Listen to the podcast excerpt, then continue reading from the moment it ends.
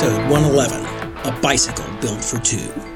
I'm Bob Keckeisen, and you're listening to the July 14th, 2010 podcast from the Kansas Historical Society. In this podcast, museum staff reveal the story behind the story about artifacts featured on the Cool Things section of our website, kshs.org. Bicycle, bicycle, bicycle. I want to ride my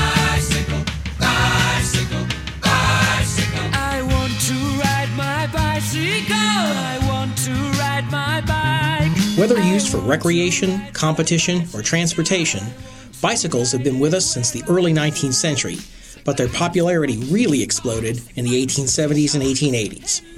Join Assistant Museum Director Rebecca Martin and me as we examine a tandem bicycle that dates to the turn of the last century and learn why riding a tandem bike is a lot trickier than you'd think. And then, July is the most patriotic month on the calendar, so in this installment of Six Degrees of William Allen White, we asked you to connect Mr. White with one of the best known composers of American patriotic songs, Broadway legend George M. Cohan. Did the Sage of Emporia have a secret passion for the Broadway stage? Find out when we play Six Degrees of William Allen White. But first, a bicycle built for two.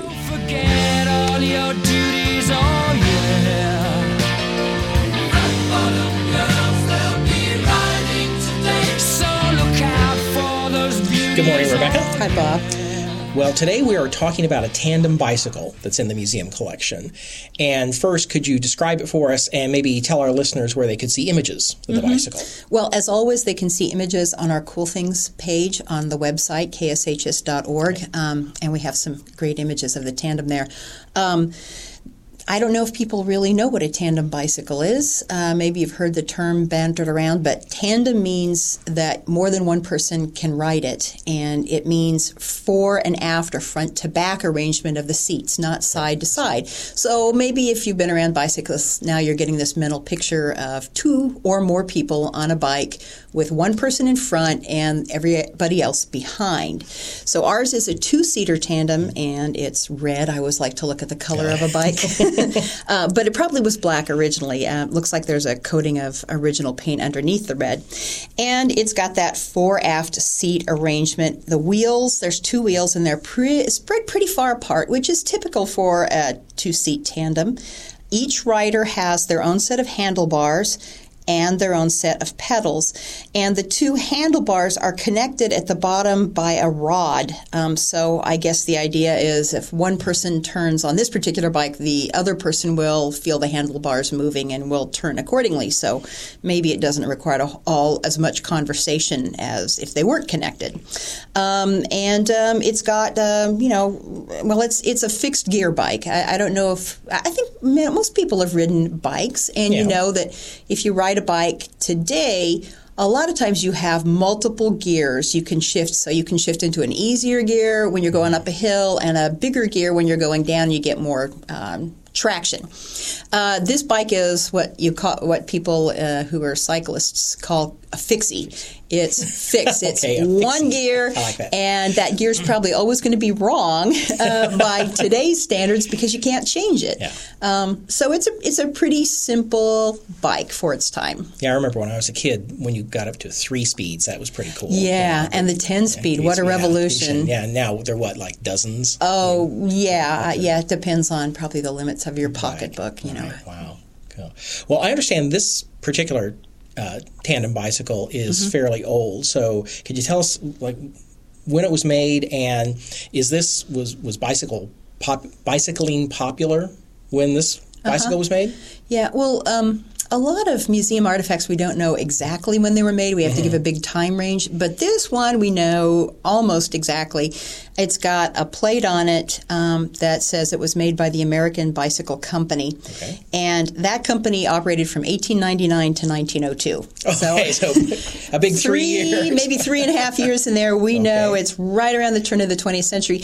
And the interesting thing about that time frame is that that was at the very tail end or of a boom, actually the beginnings of a bust in an oh, American oh, okay. bicycle manufacturing bicycling was huge in the 18 late 1870s through the 80s and 90s okay. just huge i mean uh, there was a fierce competition over American uh, manuf- between American manufacturers to produce the newest bicycle. And you know, you maybe some of our listeners have seen those big. Uh, they call them uh, high mount bicycles. Oh, really wheel in front, huge the, yeah. wheel and the tiny wheel mm-hmm. in the back. Those were, as you can imagine, not that safe. so those were mainly, uh, if I can kind of extrapolate, those were mainly um, used by upper class people, okay. people who had a lot of leisure time, and they were a lot more expensive. And uh, a lot of young upper class men enjoyed riding those. They were a bit more dangerous. Now, if you're if a woman is wearing voluminous skirts, as they did back then, that is not a safe bike. So during the uh, bicycle craze in the 80s and 90s, they developed what's known as a safety bicycle, and, and our bike is one of those. It's a low bicycle. Mm-hmm. The wheels are a lot smaller. Um, you're closer to the ground it's just easier to ride. And when the safety bicycle appeared, that's when the boom happened in bicycle manufacturing. And um, the bicycles came down in price and people bought them a lot of them. I mean thousands and thousands of people own bicycles by i assume there's a lot of companies producing them many too, many right? different companies. And then the bottom fell out of the market because of overproduction.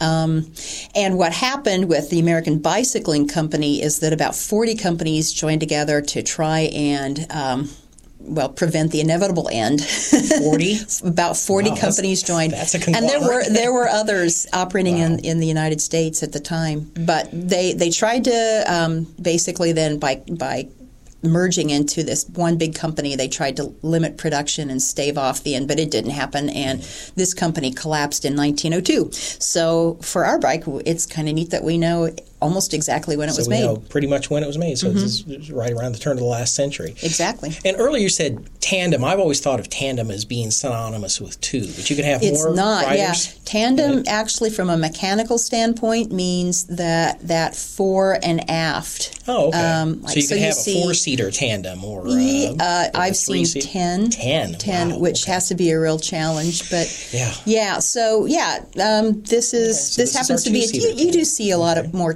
two-seaters than you do multiples. So, do we know who owned this bicycle and um, how did the museum acquire it? Well, we do know a little bit about it because uh, of the, the donor, knew some of the lineage. Oh, um, oh, cool. What we know is that her parents got it from a, a, man named Harry Baugh. And Harry was born in Missouri. He came to Garden City, Kansas, sometime in the teens, and he probably bought this bike new somewhere else. He lived in Colorado for a while too um, or he bought it used in Garden City. And that's about as far back as we can go. Harry was a laborer, so he didn't have a lot of money, and um, that kind of speaks to the whole bust in the bicycle market. You know, here's this guy who can afford a tandem, and he's a laborer. Um, it was very. It was, very popular to ride bicycles around at the turn of the century. So Harry owned it first, to our knowledge, and then he passed it on to another family in Garden City by the name of Sartorius those were the donors' parents. Oh, um, okay. Uh, and they wrote it together in Garden City. Uh, they uh, were more of a middle or upper upper middle income family because Joe Sartorius worked as an administrator at a sugar beet factory okay. in Garden City, making he was supervising the work of making uh, sugar out of sugar beets, and um, so they they were probably you know they, they had a, a, nice lifestyle, and the tandem was part of that, being able to ride in a leisurely fashion around the neighborhoods in, in Garden City. um, so, and then after that, they passed it on to their daughter, it, and the bike actually has a Wichita uh, bicycle tag on it from 1964, and and that probably dates from their daughter Maria's um, ownership of the bicycle. So somebody was riding this bike as late as the 1960s. Wow, that's neat. Yeah, we, and we've got a photo of the license plate on our website too. So uh-huh. you want to go on and look at that, and it looks exactly like the bicycle license I had on my bicycle in Wichita in 1964. 1964. Yeah, yeah, yeah.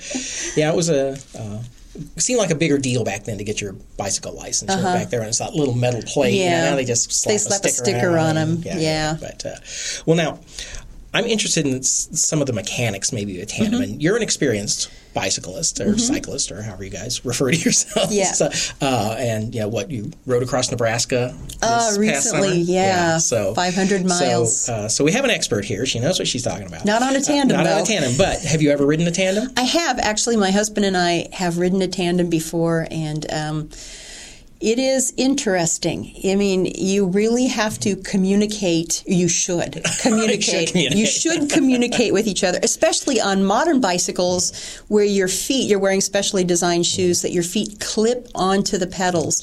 So if one rider pulls over or slows or does something odd, the other rider is clipped in and is trying to figure out what's going on.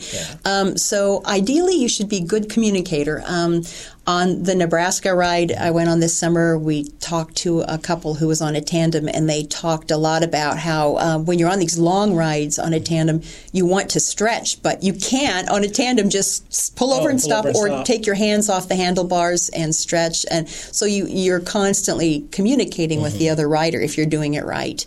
Um, and it's kind of interesting too because I think we were talking a little bit about this. You know, is there any difference between riding on the front seat or one of the rear seats? And um, there is because on the front seat you have total control over. You're the person who steers, and on a modern bike you're the person who does the shifting.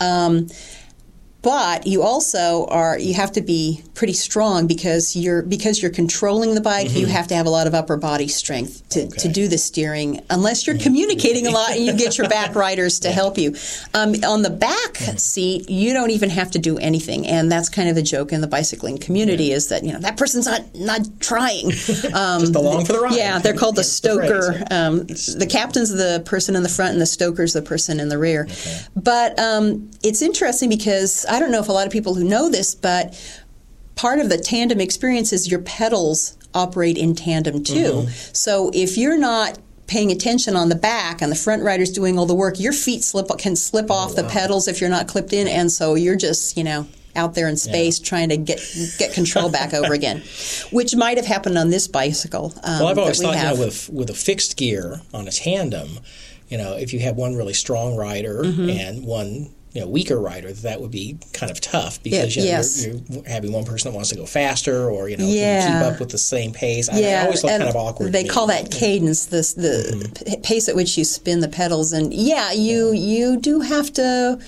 You do have to adjust. It's like it's a partnership. Like any partnership, you have to get in tune with each other and make some adjustments. They're making bicycles. Uh, one, at least one company is making a tandem today that has independent um, independent coasting. So each rider controls the pace at which they want to ride. So yeah, so if you decide you just wanted to coast for a while, you'd want to pedal, you Yeah. could do that, and the person Yeah. in back or front could keep. Yeah. pedaling. Wow, that'd be So for you know a, fee approaching well five thousand dollars, you could be a proud ah. owner of an independent coasting tandem today. okay. Uh, You think you'll spend your money some other way? yeah, I think that's You have to be really interested in bicycling and, and tandem riding in particular. more than we spent on my son's car last year. So uh, Yeah, yeah. But- I, well- I, I don't think this particular bicycle in our collection cost that much. It was probably between fifty and a hundred dollars Yeah. because the bottom had fallen out of the market.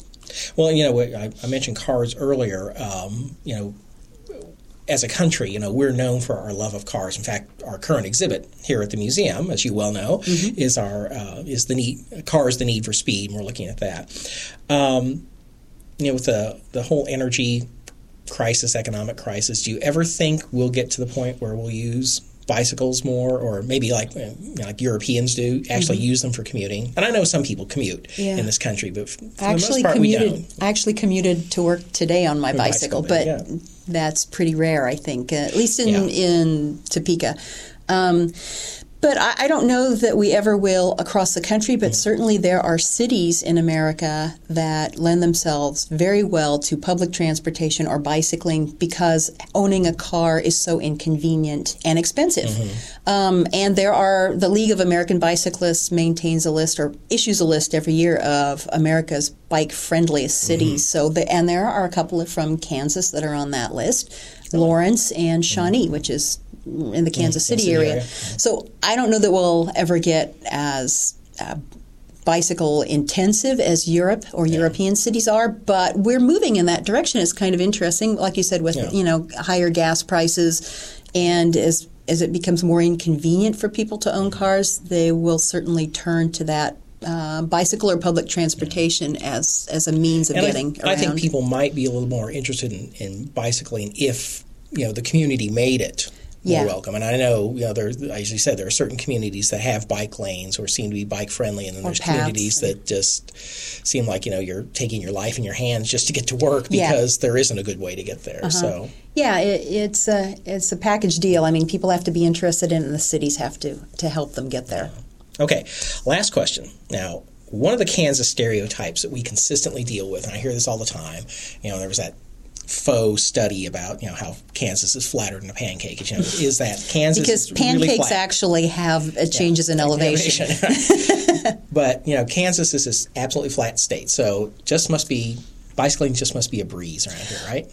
I think it's really funny that you use the word breeze. Breeze. because yes, we probably are flatter than a lot of states. We have hills in this part of the state, definitely, but the real challenge in Kansas is the wind. Is the wind, okay. And um, this bike, having been used in Garden City, where it's even flatter and windier, there's like nothing stopping the wind from the Gulf of Mexico to Canada, right? I mean, in this part of the country, there's no mountain; it just blasts through here. Usually out of the south this time of the year. Um, people who rode this bicycle in Garden City had to deal with the wind, and I've heard cyclists describe that the wind as a hill that never ends. so if you look at it that way. It's got its own challenges. It's it's not a change in elevation, but it is a challenge. Okay. All right. Well, thanks for telling us about the tandem bike. You're welcome. Okay. Give my regards to Broadway. Remember me to Herald Square. Tell all the gang at 42nd Street that I will soon be there. And now it's time for another round of Six Degrees of William Allen White. Joining me today is Museum Registrar Nikayla Zimmerman Hello. and Public Information Officer Teresa Jenkins. Hello. Okay, well, it's July, and when you think of July holidays and commemorations, which is kind of how we do a lot of Six Degrees of William Allen White, try to make it topical. You usually think about Independence Day and patriotism, and we were going to do this for the 4th of July, but the 4th of July this year fell right between podcast episodes. Well, we didn't want to ignore one of our favorite holidays, so we decided to go ahead uh, this episode and give Six Degrees of William Allen White a bit of a patriotic spin, and we asked you to connect the Sage of Emporia with the composer of some of this country's most patriotic music, George M. Cohan. So, Teresa, could you give us a little background on Mr. Cohan? You bet. George Michael Cohan was born July 3rd, 1878, in Providence, Rhode Island. He started his career as a child, performing with his parents and sister in a vaudeville act known as The Four Cohans. George soon began writing his own songs and eventually became a performer, writer, and producer on Broadway. Cohan's first Broadway hit as a writer was the 1904 show Little Johnny Jones, which introduced one of his best known songs, Yankee Doodle Boy, and one of his biggest hits, Give My Regards to Broadway. Cohan went on to write and produce over three dozen Broadway shows between 1906 and 1926. He also continued composing popular Tin Pan Alley songs such as You're a Grand Old Flag, 45 Minutes from Broadway, Mary is a Grand Old Name, and his other instantly recognizable hit, the World War I song Over There. Cohan appeared in a few Hollywood films, but he was best known in Hollywood not for the film he was in, but rather for a film biography about him. In 1942, James Cagney played Cohan in the 1942 Warner Brothers musical Yankee Doodle Dandy. Cagney won that year's Best Actor Oscar at the Academy Awards for his portrayal of Cohan. George M. Cohan is also one of our country's most decorated entertainers. In 1936, he became the first person in any artistic field to be awarded the Congressional Gold Medal. President Franklin Roosevelt presented the award to Cohan for his contributions to World War I morale, particularly for the songs Over There and Your Grand Old Flag. Previously, the Congressional Gold Medal had only gone to military and political leaders, philanthropists, scientists, inventors, and explorers. Cohan is also the only actor with a statue on Broadway in New York City. If you go to Times Square at Broadway and 46th, you can still see this eight foot likeness of George M. The simple inscription lists just his name, his birth and death years, and the phrase, Give my regards to Broadway. Cohan died of abdominal cancer on November 5, 1942. The musical biography of his life, Yankee Doodle Dandy, was privately screened for him as he battled the last stages of the disease. His influence on the American musical theater was so great that he was often referred to as The Man Who Owned Broadway. And he sort of does own Broadway now since he's got a statue. Yeah, you kind of own it, don't Isn't, you? isn't that the same area where you get the cheap tickets for Broadway shows? Yes, it's, it's, it's right near the tickets booth. I think you would Yeah. appreciate that. Yeah, and- I, I'm pretty sure that when I went to New York, my friend and I were standing in line to get tickets, and we're like, "Who's that statue supposed to be?" And he's not the only statue because there's also a statue of Father Duffy, who was a World War One priest. Ah. But Cohan's the only actor that's got something there on Broadway, and so that's Cool. kind of Does yeah, it look like James Cagney? Uh, no, it actually actually does look like George M. Cohan if you've seen photographs of him, but I'm not sure many people would say, "Oh yeah, it looks just like him," See, if they made it like Cagney, everybody would know who it is.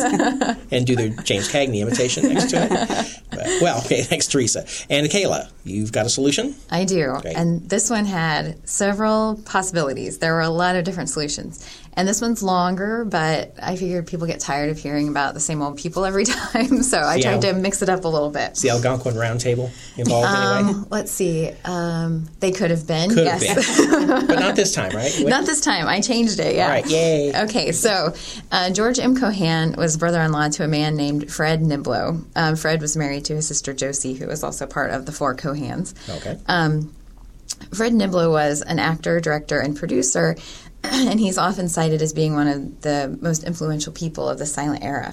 Uh, Niblo was involved in several several epic films, such as The Mask of Zorro and The Three Musketeers, and he also directed the silent version of Ben Hur, which became the third highest grossing silent film in silent film cinema history. So, you know, that's like you say being at the tallest building in Emporia. So. um, one of the stars of Ben Hur was an actress named Betty Bronson, who at 17 was the original film version of Peter Pan. She got the role by interviewing with the story's author, James Matthew Barrie.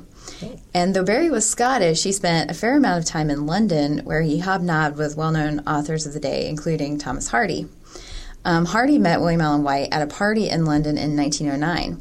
Barrie was at the same party, and William Allen White wanted to meet him but didn't get to meet him. He suspected that word got around the party that he wanted to meet Barrie, and Barrie slipped out the door before he had a chance. But William Allen White did get to regale uh, Thomas Hardy of great stories of Kansas.